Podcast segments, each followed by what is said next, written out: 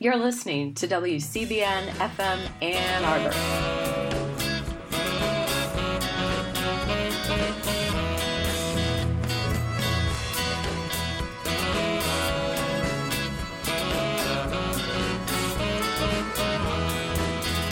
I say maybe. Maybe I'm in love with you. I say maybe. Maybe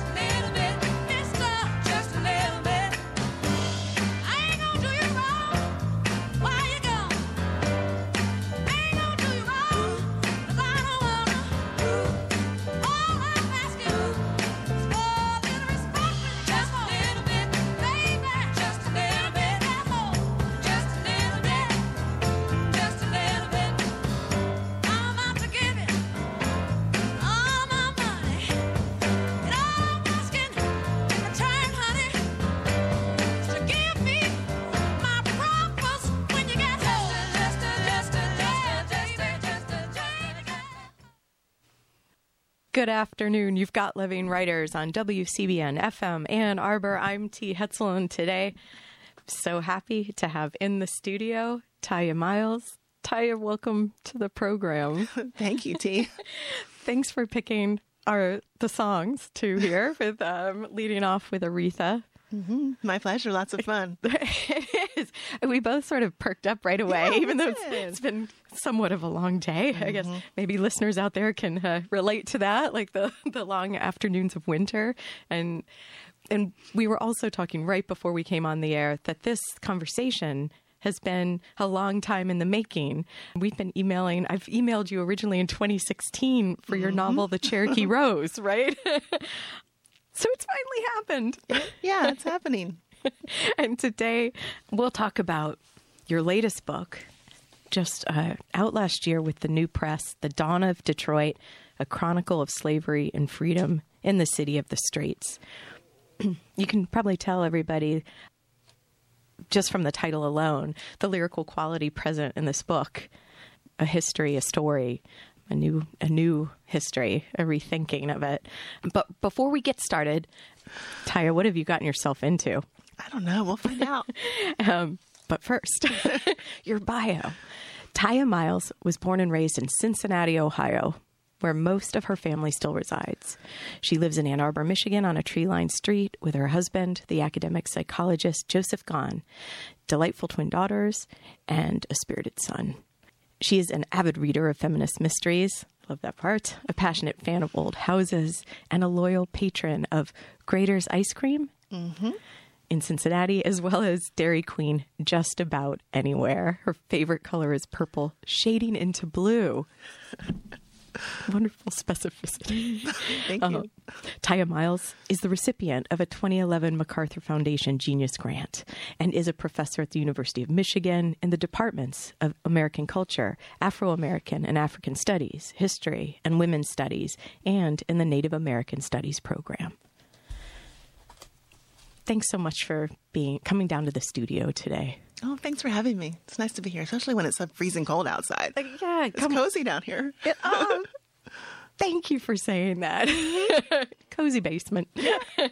so, the dawn of Detroit. This this has been a project that's been in the works since 2011.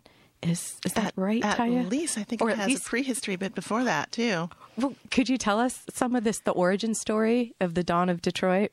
I could, but just cut me off if I go on too long about this. because this project actually started in a classroom experience. I was teaching an upper level undergraduate seminar in Afro American and African Studies, and we were looking at representations of slavery in the past and in the present. And so, as a part of that class, we got a chance to take a tour of Underground Railroad sites And was that through the the Black Scroll Network Um, tour? that was not the Black. site? The Black Scroll Network is um, another really amazing local educational kind of tour company, and they're based in Detroit. But this one that we went on was actually based in uh, our area, closer to us, in Ypsi and in Ann Arbor. And they are the African American Cultural and Historical Museum of Washtenaw County. And they actually, um, at the time, didn't have a physical site, but I understand that they now are uh, renovating a home that they've moved. It's a historic home, but they've moved it to Pontiac Trail, which is the perfect place for them to be because it's such a key spot in, the Underground Railroad locally.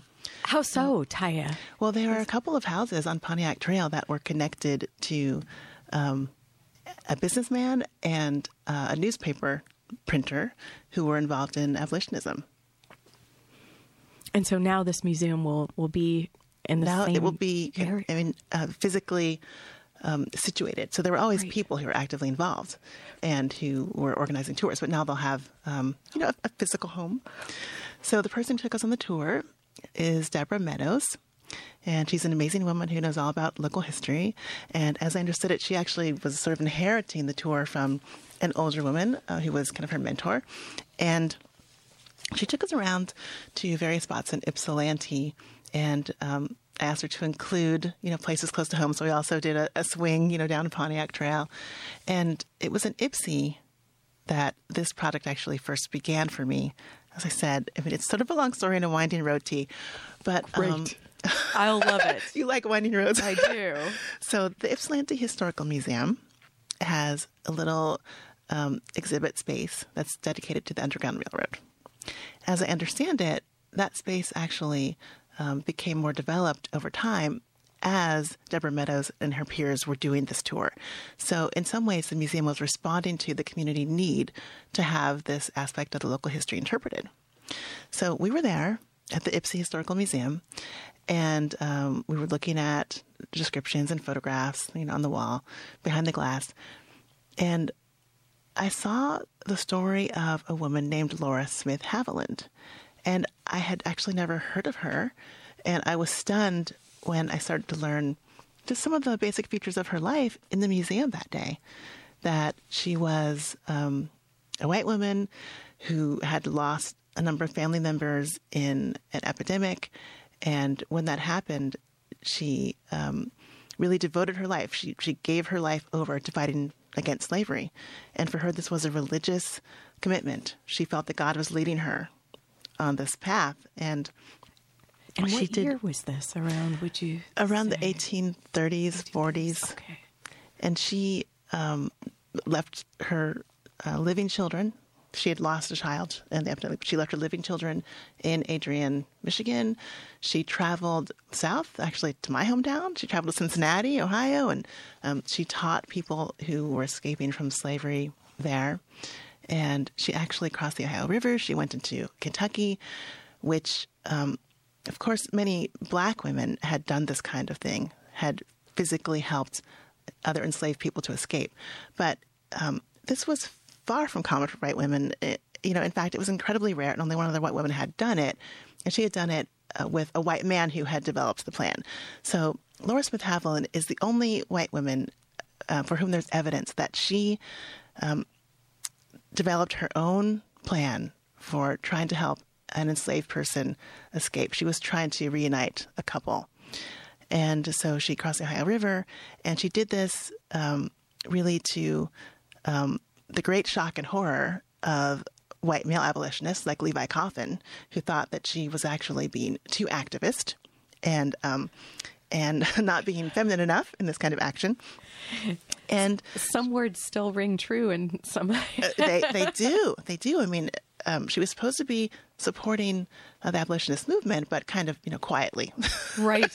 And I don't mean true. I mean they know, don't I- sound like so. Oh, that's so.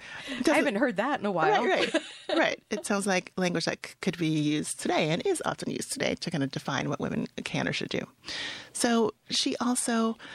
Um, I mean, she, there's so many stories connected to her. I could go on and on. I mean, she um, she helped enslaved people move through Detroit on their way to freedom. She lived in Canada for a time, teaching school in a community of black people who had escaped. Um, she was incredibly intrepid, and um, she got a reputation in Adrian, Michigan, for um, for standing out in a way that many of her neighbors thought um, was not good. It's That is- unseemly. it was unseemly. Thank you for that word. Yes, it was unseemly because from some of their points of view, um, and I saw this in the records in Ypsi, in the Ypsi Historical Museum. They have they have uh, archival material there, um, some people's uh, points of view. Um, the fact that she had black people in her home was unacceptable. And I'm not going to, you know, quote their language and how they describe black people, you know, in, in this description, but um, she was really pushing the boundaries of expectation, even in what was a pretty liberal community of southeastern Michigan. So, believe it or not, this is where the story started for me on this Detroit project because I didn't know about Laura Smith Haviland. I was fascinated by um, her willfulness and by her courage and by the way in which she was for not just emancipation, but also for total equality. She was such a fiery writer. She um, she wrote all kinds of critical uh, dispatches about the U.S. government and thought that it was corrupt.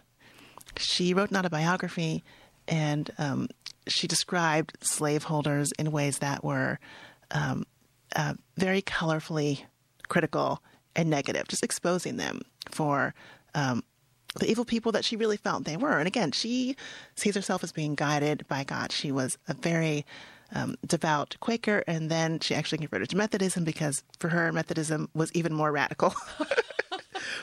so When Quakerism isn't enough. that, that's exactly right. So um, I started off thinking that I might do a project about her, and I did research on her for um, maybe about a year and published a couple of articles about her. And um, while I still find her to be a mesmerizing figure who, um, while not perfect, please don't get me wrong, she had her issues. We won't get into all of them now. Um, she was a woman of her time, but um, uh, while not perfect, you know, she did incredible things. I still see her in that way. But as I read her memoir more than once and started to read it more closely, I noticed that she kept gesturing to the idea that Michigan was this wonderful place of freedom. The idea that she was so glad that her family had moved to Michigan, they had moved from New York, um, and that um, Michigan residents were always for black equality. So she was really um, highlighting this idea that Michigan was a special place that um, would never abide having slaveholders or slavery, you know, um, in the land. And that made me curious. But then she was also writing about slave, like that. How, that's she a was disconnect. She- then There is there is disconnect. That's right, a disconnect in her own time, and disconnect not too long before the time period that she was active, because in her own time there were people in Michigan who were willing to kind of look the other way. Were willing to criticize her for trying to um, assist enslaved people as they fought for their own freedom, and um, of course, there were Southerners who were coming into Michigan regularly, trying to recapture enslaved people who had run away in her own time. And in addition to that, in her during her lifetime, and just before the period when the railroad was really active, um, slavery was actually practiced in Michigan. And I have a hard time believing that she wasn't aware of that because she was an incredibly sharp woman. so I think that she actually made a choice about how to represent Michigan and that she was very attached to the idea of Michigan being a place of freedom. And that in some ways, I mean, she, maybe she was trying to even um, bring more people over to the cause by emphasizing that, that quality and characteristic um, of the territory and of the state. But there was much more to it. And that's what led me finally to, um, to start trying to look at the context, especially the legal context, that seemed to be floating behind what it was that she was claiming for Michigan.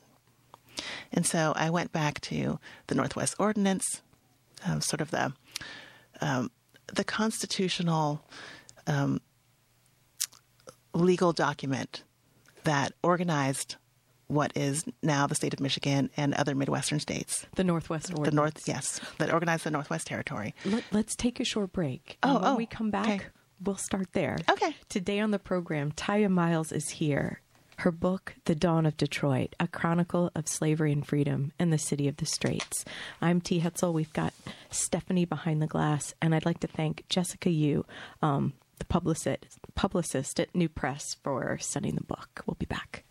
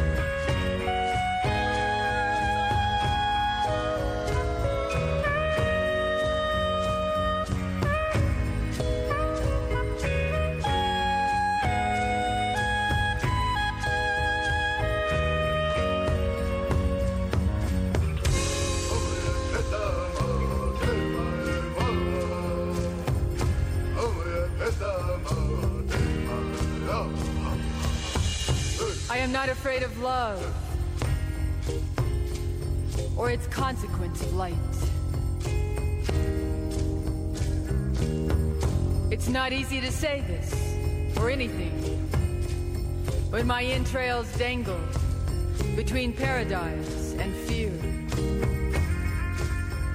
I am ashamed.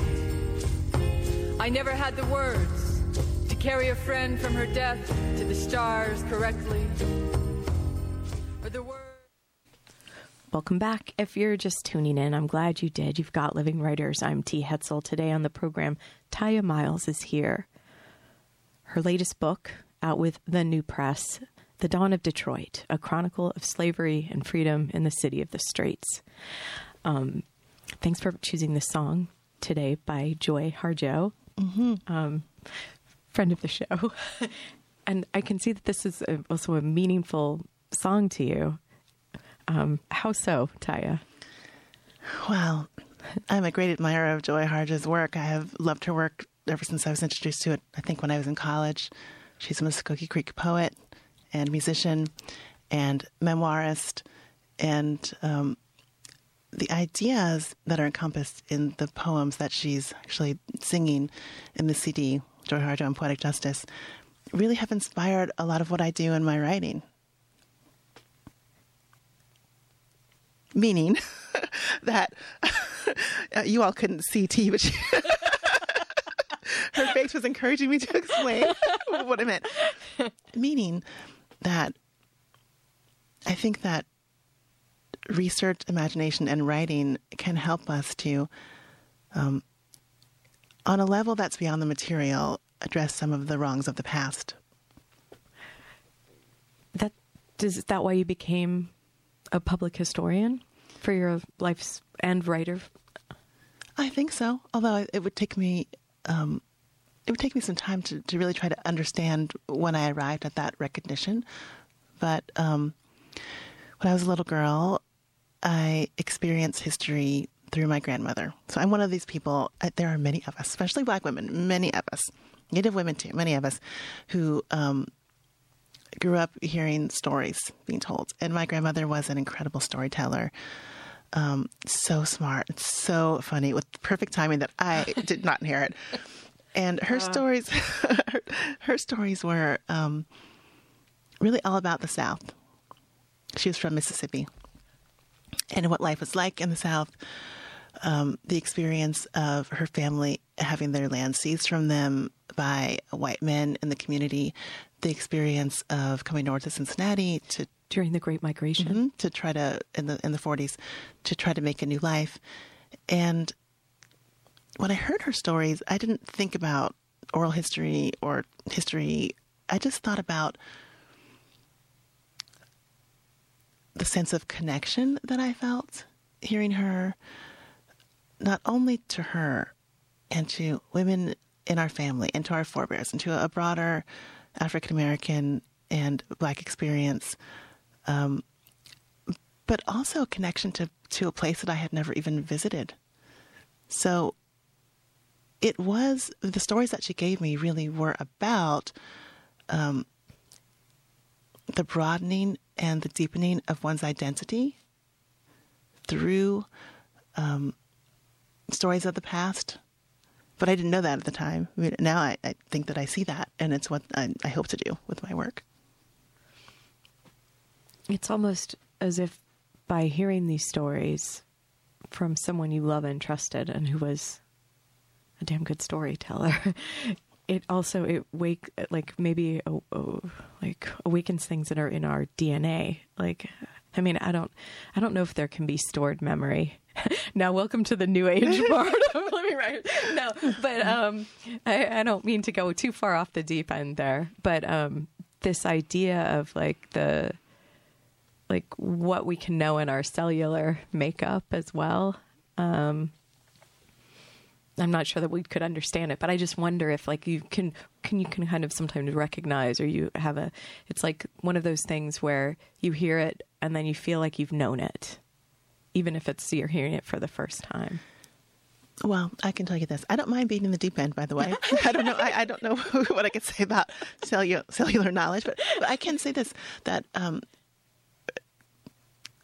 the ways that my grandmother conveyed aspects of her experience were um, so well crafted and so beautiful and so repetitive in a sense. Like a song, like some the Um, return of the lyric. well, or- absolutely a return. So, um, if it ever felt like I wasn't hearing things, that I was hearing things that I'd heard before, it's because I had heard them before, because she would tell them over and over and over again um, in different contexts, because I think that she wanted them to actually convey um, understandings and lessons about life. and new connections maybe to these lessons about life. Mm-hmm. Right, right, at different phases, uh, maybe in her life or in my life. And did she um did she live to see you become a storyteller as well? Almost, almost. She she lived to see my dissertation be completed, and um, my mother bound a copy for her, which I'm so glad that she did, um, because she died before my first book came out. But she had the manuscript. she had the a- manuscript. the book. Of, Yeah, of- she did. of your thesis. She did. Okay. We were talking about, hmm. Well, because we're you mentioned your mom, I I wanted to say that um, during trying to learn a little bit more about you, Tiya, um, I was struck by the fact that at some point someone asked you during a question and answer session about how they could see how emotional talking about the material um, that we're we're actually talking about today in the book The Dawn of Detroit. Um, how emotional it is, and how I mean, and I can now imagine you as a, a researcher, a historian, and a human being out there with like the different records, the artifacts, these pieces that you're finding, and then you bringing your powerful imagination and your knowledge to bear also on making this new story. Um, uh, not new story, but exploring the history that's real, and so that we can um, we can try to understand that what we thought history was isn't necessarily the case. Um, and how hard it was on you. And you said back in your answer that your mother told you that um, the material chooses you. Is that right? Like, is that sort of when you were maybe even having second thoughts about like how hard this work is and this material? This was a long time ago when she said that to me. It was actually when I was doing dissertation research, um, so many years ago now. And um, I was at the Newberry Library in Chicago, and had had left um, the reading room to make a phone call to my mom about something that I had found, which is not uncommon that I do that. And I was really upset about what I had found. Um, at this time, I was looking closely at the topic of slavery in the Cherokee Nation. And um, I had been under the impression through my growing up years that Native American space was always kind of a safe haven for African Americans. And of course, the story is much more complicated than that on both sides. So I was um, surprised and saddened when I started to learn about the details of how some Cherokee slaveholders treated um, enslaved black people. And so I called my mom and told her about this, and uh, that's when she told me that I didn't choose this material on this topic, that it chose me. Because I, I was asking her, why am I doing this? I mean, if you if you could see me at home or hang out with me, T, maybe we will sometime. I mean, you would you would know that I cannot handle material, excuse me, that is um, very violent, very graphic, uh, that includes the humiliation of human beings. I actually I can't take it, and so I um, I screen my media intake very carefully. Um, try to protect my uh, emotions around that in my daily life because I know that I'm sensitive. So the fact that I study slavery is actually really, um, um, it's hard for me to fathom.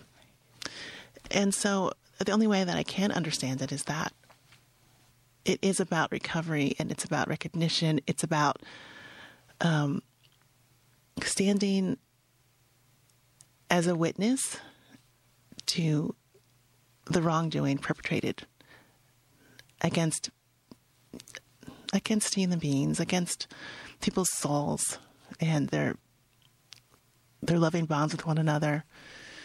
And so it's sort of um, it feels like a duty or, or something. Um, that's really against my um, maybe my personal inclinations in a sense.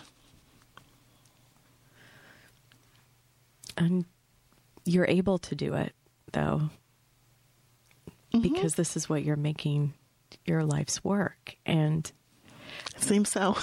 I, I, I'm struck by the generosity of. So this is, so this this makes sense to me what you're saying, um, because reading the Dawn of Detroit, um, even hearing you speak about certain examples here today, um, with Laura Smith Haviland, even like you give the person a generous reading. Like they may have been thinking this there or this, you know, there's mm-hmm. always this generosity of an empathy and thinking maybe around what the person is, not just this one single slice of what the person shows or mm-hmm. so.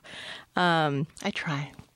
And you do, you do. And this you. this seems so valuable in your work as well with this looking into history. Well, one of the things that I want to do or hope to do with my research and um, my writing is to enable people to see one another across various kinds of divides that we experience in society today.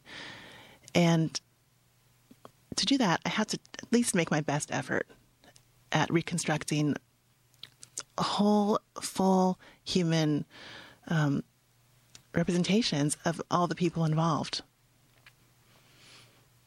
and it seems like in this present moment, even being able to see each other across divides is even a skill that we more of us need to develop Right. and patience with others somehow. But maybe it's not patience. That sounds like the wrong thing.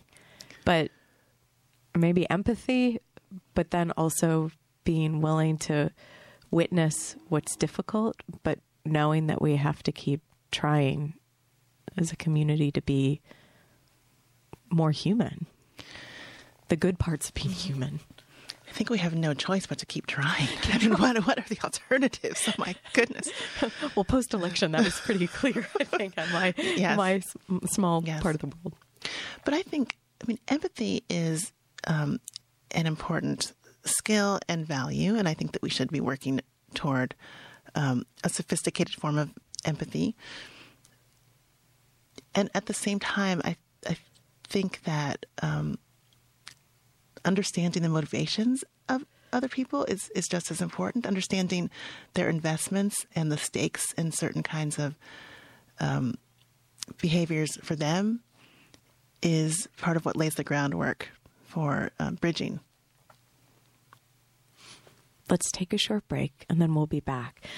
Today on the program, Tiya Miles is here, The Dawn of Detroit, a chronicle of slavery and freedom in the city of the Straits. I'm T. Hetzel, you've got Living Writers, and we'll be back.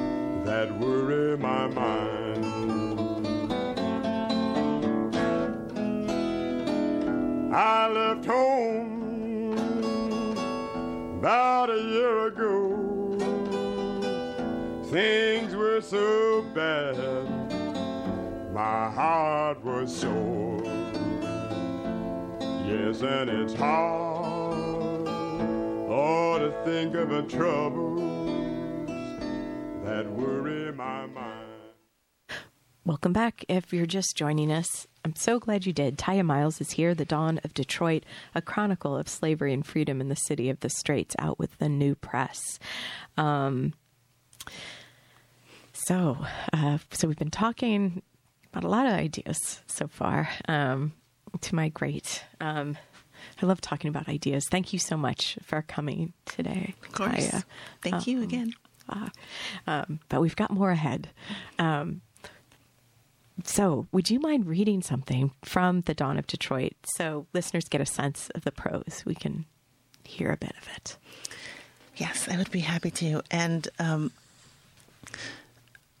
what I'm going to read is from the beginning of the book, and I chose it because we had the launch of the book at Source Booksellers in Detroit. C SPAN was there. C-SPAN was there, and um, during the Q and A, a woman who had come to hear about the book and learn about the topic actually repeated some of this page to me. What was And- that like, it was- hearing the. it was actually, You um, quoted to you. it was kind of magical. It was kind of wonderful. I mean, um, it takes such a long time for a book to come together the research, the writing, and um, the actual um, editing, revising, and publication process that sometimes the words feel distant, you know? Um, and so hearing this, this woman, you know, in that room, it was a very intimate space, really wonderful. Great bookstore. Everybody should go. Go to Source and buy a book. Um, not my book, but just buy a book there. Buy a book. Or, or The Dawn of Detroit. Fair game. Um, when she said it, it just made it made the words come alive for me again. And so I'm going to to read from the page that she chose. Detroit is a city of ash, the charred remains of a burning. For centuries, the fire has raged, consuming lives, igniting passions, churning up the land and animals, swallowing humans whole. The burn that Detroiters feel, that the nation uncomfortably intuits as it looks upon the beleaguered city as a symbol of progress and of defeat, traces back through distant time to the global desire to make lands into resources, the drive to turn people into things, the quest for imperial dominance, and the tolerance for ill gotten gain. We attach a series of words, coded and clean, to the residue left behind by that fire. Racial tension, white flight, industrial decline, financial collapse, political corruption, economic development, even gentrification and renaissance. But the challenges faced by the residents of this city, and increasingly by all residents of our industrial urban places, are not neat or new. Deep histories flow beneath present inequalities, silent as underground freshwater streams. The racial and class divisions that set groups against one another are old, aquatic creatures. We sometimes sense this. We sometimes feel the nearness of history, the imprint of people acting and events unfolding in the past. Beneath the popular culture chatter that calls Detroit a ruin, grotesquely, grotesquely suggesting some natural process of decay at work, we can dip our fingers into the water and touch the outlines of an alternate historical dimension. In this dimension, the firestorm that engulfed Detroit was not the result of inevitable decline brought on by invisible market shifts akin to the force of gravity. In this dimension, Detroit is not the scene of natural disaster, but rather the scene of a crime. Thanks, Tiya. Sure.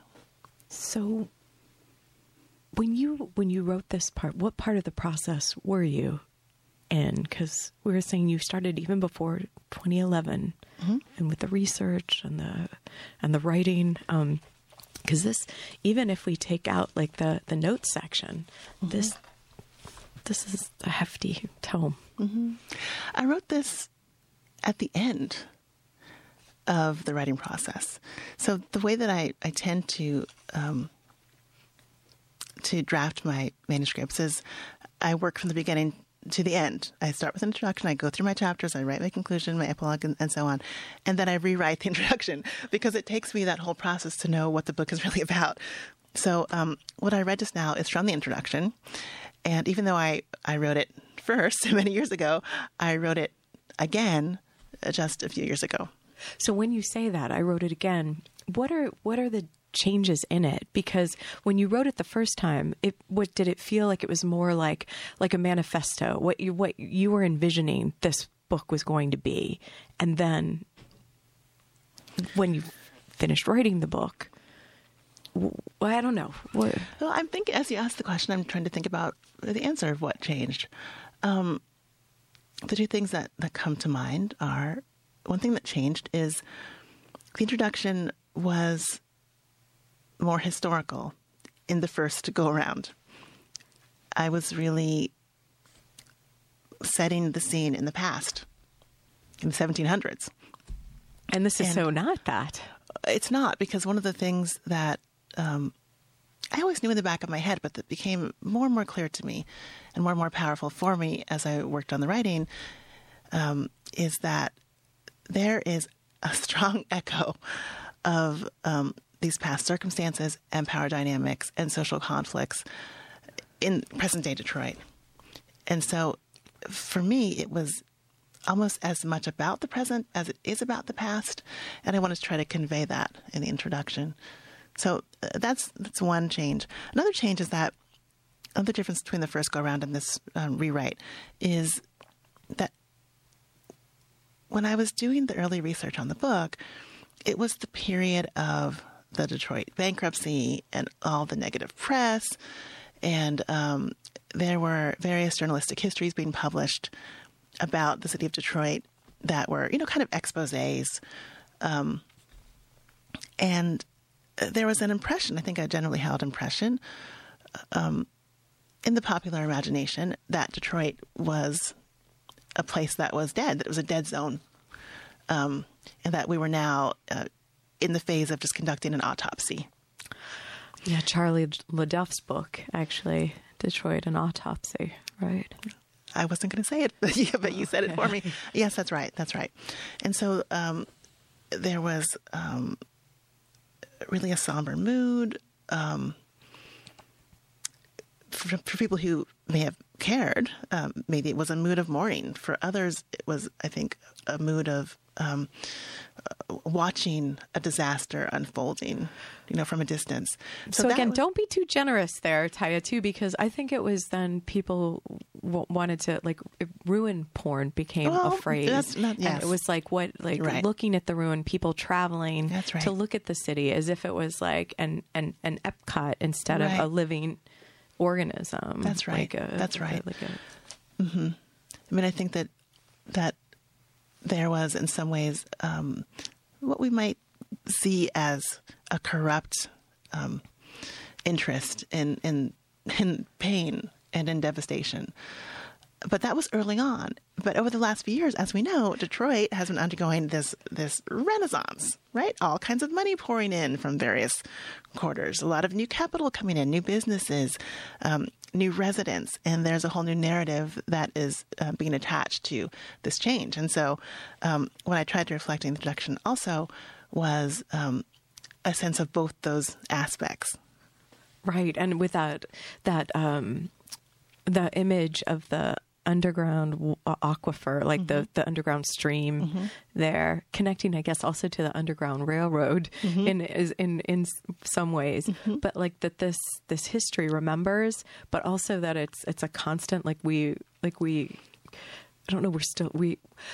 I think part of your work is like we are living history. Like that's Right. why you're a public historian. It's Right. not about looking at the stories of the past just looking Right. backwards. Right.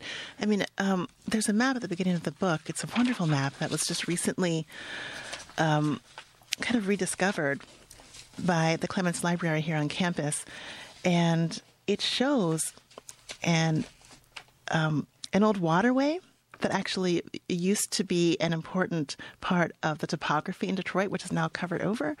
And so part of that reference to the underground streams was about what the natural environment of Detroit used to be like. I mean, there there there was more than just the Detroit River, which is magnificent in and of itself, but there were all kinds of rivulets and waterways in the city that are now covered over and that people don't see.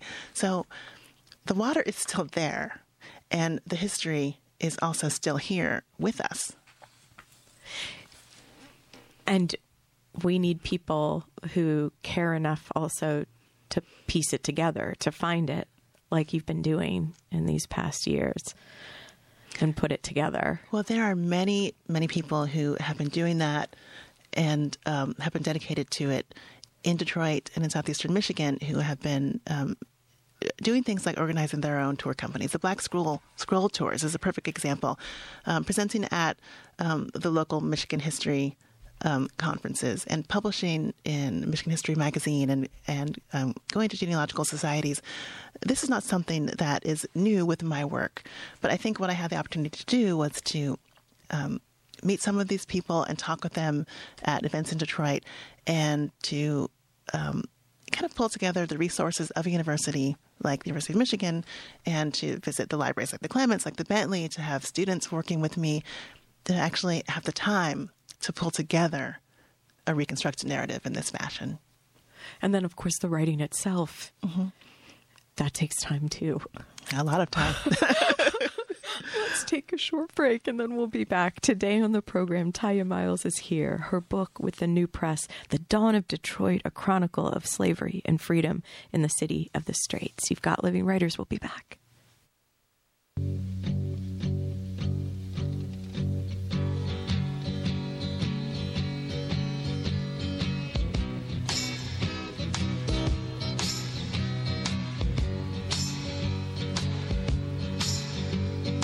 Going down a dirty inner city side road, I plotted.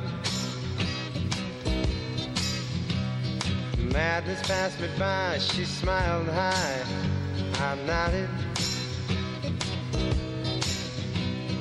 looked up as the sky began to cry. She shot it. Met a girl from Dearborn early six o'clock this morning, Colfax. Asked about the bag, suburbia's such a drag, won't go back. Cause Papa don't allow no new ideas here. And now he sees the news, but the picture's not too clear. Mama, Papa, stop, treasure what you got. Soon you may be caught without it. The curfew set for rain, will it ever all be straight? I doubt it.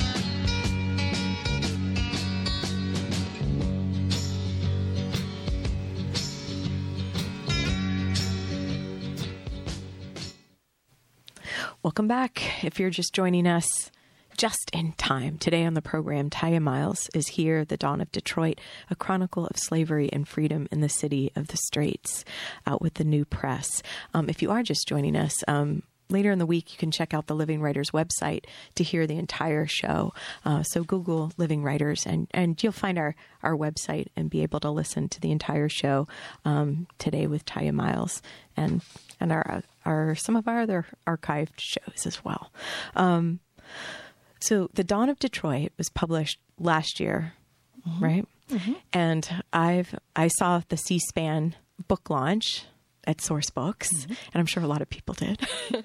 and it was an amazing event. Um, but but you've also been out and you've been on NPR. You've been like the book's been reviewed everywhere. You know, um, so you're getting a lot of feedback. Like you've worked on this book for these many years, um, and you're in the stories, and and then the book comes out into the world as its own artifact. Um, now, a new record. Um, so, what has it been like now? What sort of response have has the book been receiving? The book has has been receiving um, a kind of response that I actually couldn't have imagined for it. I'm really grateful that people are reading it and responding to it in um, in mostly very open minded ways. You know, um, open armed ways. I have gotten so many emails. And if you're someone who's emailed me and I haven't written back yet, I will. I'm doing my best. I try to you know, take a few emails to respond to every day. But I've gotten so many emails and even letters from people um, in response to the book. And these are from people who live in Detroit and Southeast Michigan now. Some of them have um, moved away but were born in the area. And also people who have never even been here but um, have heard about the city in certain kinds of ways in the media and are glad to have a, a different kind of perspective. And so uh, there's been a range that I find very fascinating.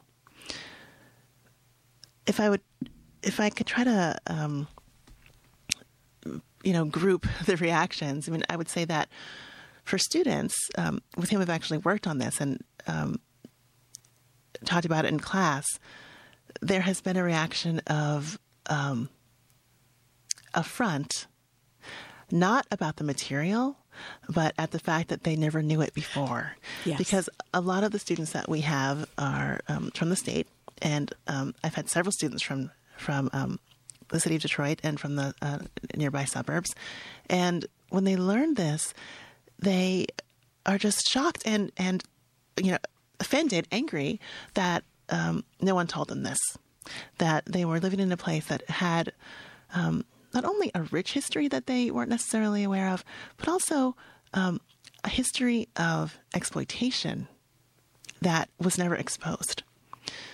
So the students have, have actually um, embraced this and um, have have contributed in many ways to the research, including um, helping with a website, uh, which is all about mapping slavery in Detroit that people could could visit. Um, I've also heard from um, older African Americans, you know, you know, adults. Um, not that students are not adults; you're adults. um, people my age and older uh, in the city who who say that um, they're actually kind of really glad and proud that African American history in Detroit is being paid attention to, that black people as readers are being paid attention to.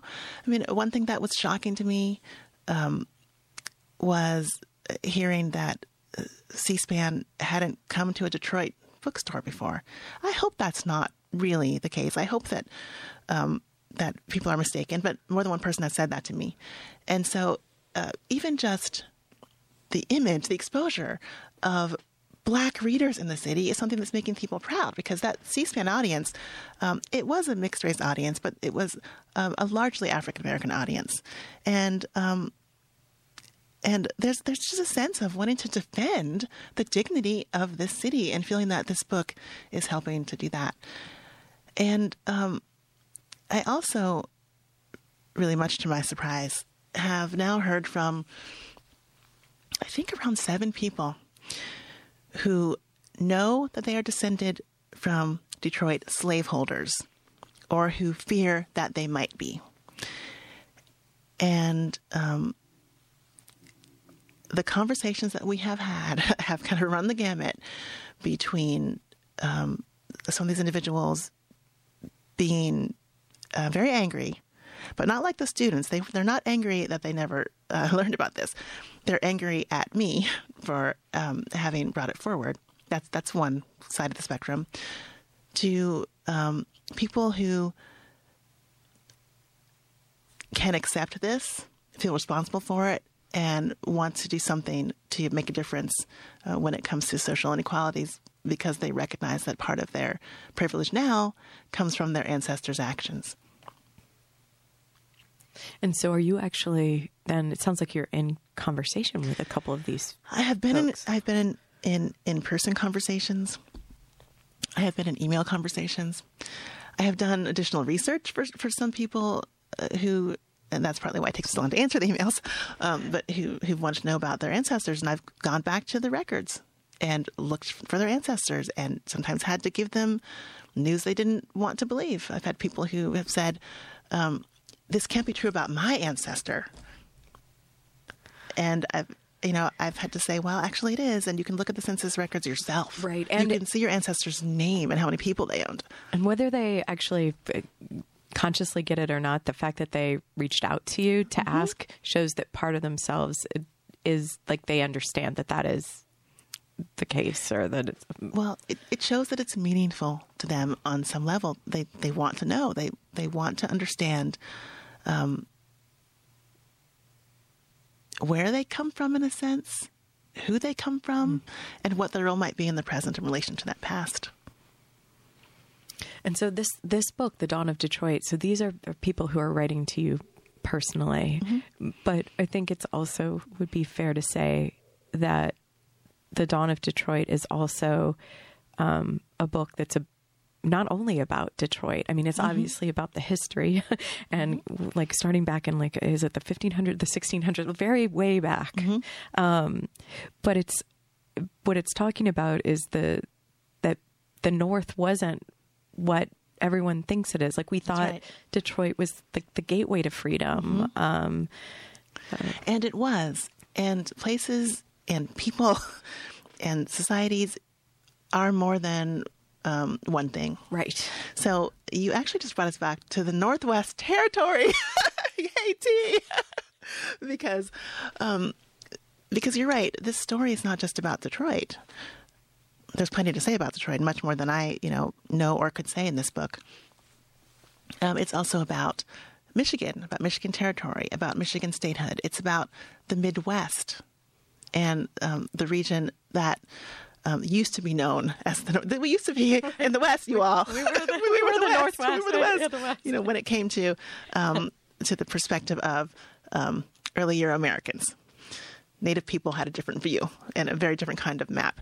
But um, the Northwest Territory uh, maps roughly onto several of the Midwestern states around Michigan. So Michigan, Illinois, Ohio, Indiana, part of Minnesota, you know, Wisconsin, and um, these are places that we think of as not only having nothing to do with slavery, but being opposed to slavery. When I was raised in Cincinnati, Ohio, and I was um, cognizant of the Ohio River as being a line between slavery and freedom. And I developed an identity, a regional identity that was informed by that idea.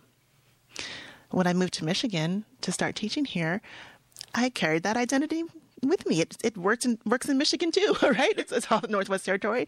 It's all north of the Ohio River. And in fact, Michigan could be viewed as being even better because we're closer to Canada, which is even freer, supposedly, right? According to many of our, that's right, according to many of our um, um, mythological maps about where people could go to get free. Um, but slavery actually was not so bounded. It wasn't. It was a system. It was um, a set of ideas that actually stretched across the country and could be applied anywhere. And it was applied here in Michigan because um, there were profits to be made. There was a fort, there were beaver, there was a fashion industry, That's right. um, And there there was were a city to build. That's right. And there were people who were vulnerable, Native people in the Great Lakes region, Native people from um, further west who were um, captured, traded into slavery, um, African descended people being brought down from New France, being brought up from uh, places like Kentucky. There were people who were vulnerable who could enable uh, those who owned and traded them to um, to become rich, filthy rich, off of their exploited labor. And now we've got some street names that to remind us about some of which is another conversation Mm-hmm. for another time. So maybe we'll have a part two one future day, Tiya That would be nice. If that, I would love it. Um, thanks so much for being here today, uh, talking with us. Um, Thank you, T. Today on the program, Tiya Miles, her book, The Dawn of Detroit, a chronicle of slavery and freedom in the city of the Straits. I'm T. Hetzel. Until next time.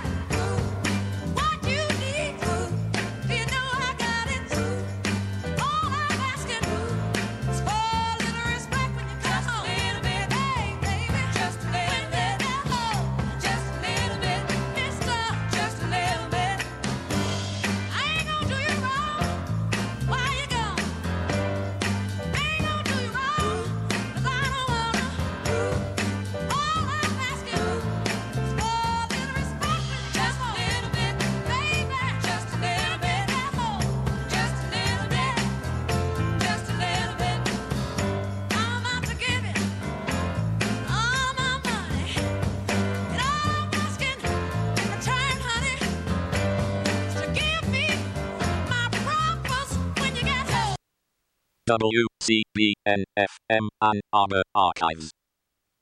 Original air date October 21, 2006 at 12 p.m. noon.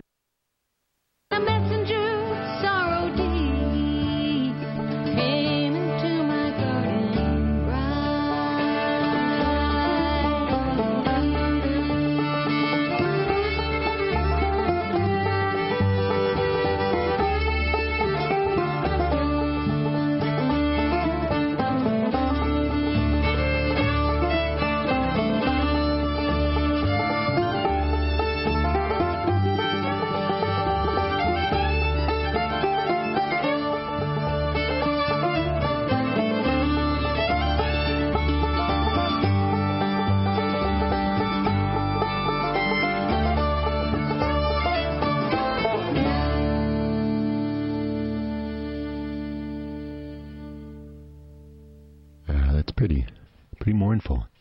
Big thanks to Tex for a great, great bluegrass show. I love that new Laurie Lewis album.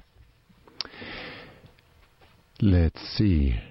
We're just about to start the next show here. I want to give a big shout out to Pix, who's back at the old neighborhood hardware store right down there at the crossroads of Student Town.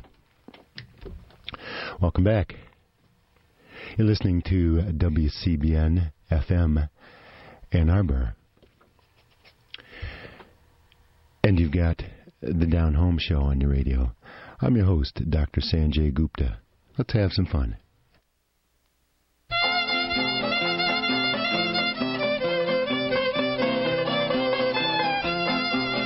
Oh, give me a horse, a great big horse, and give me a buckaroo, and let me wahoo, wahoo.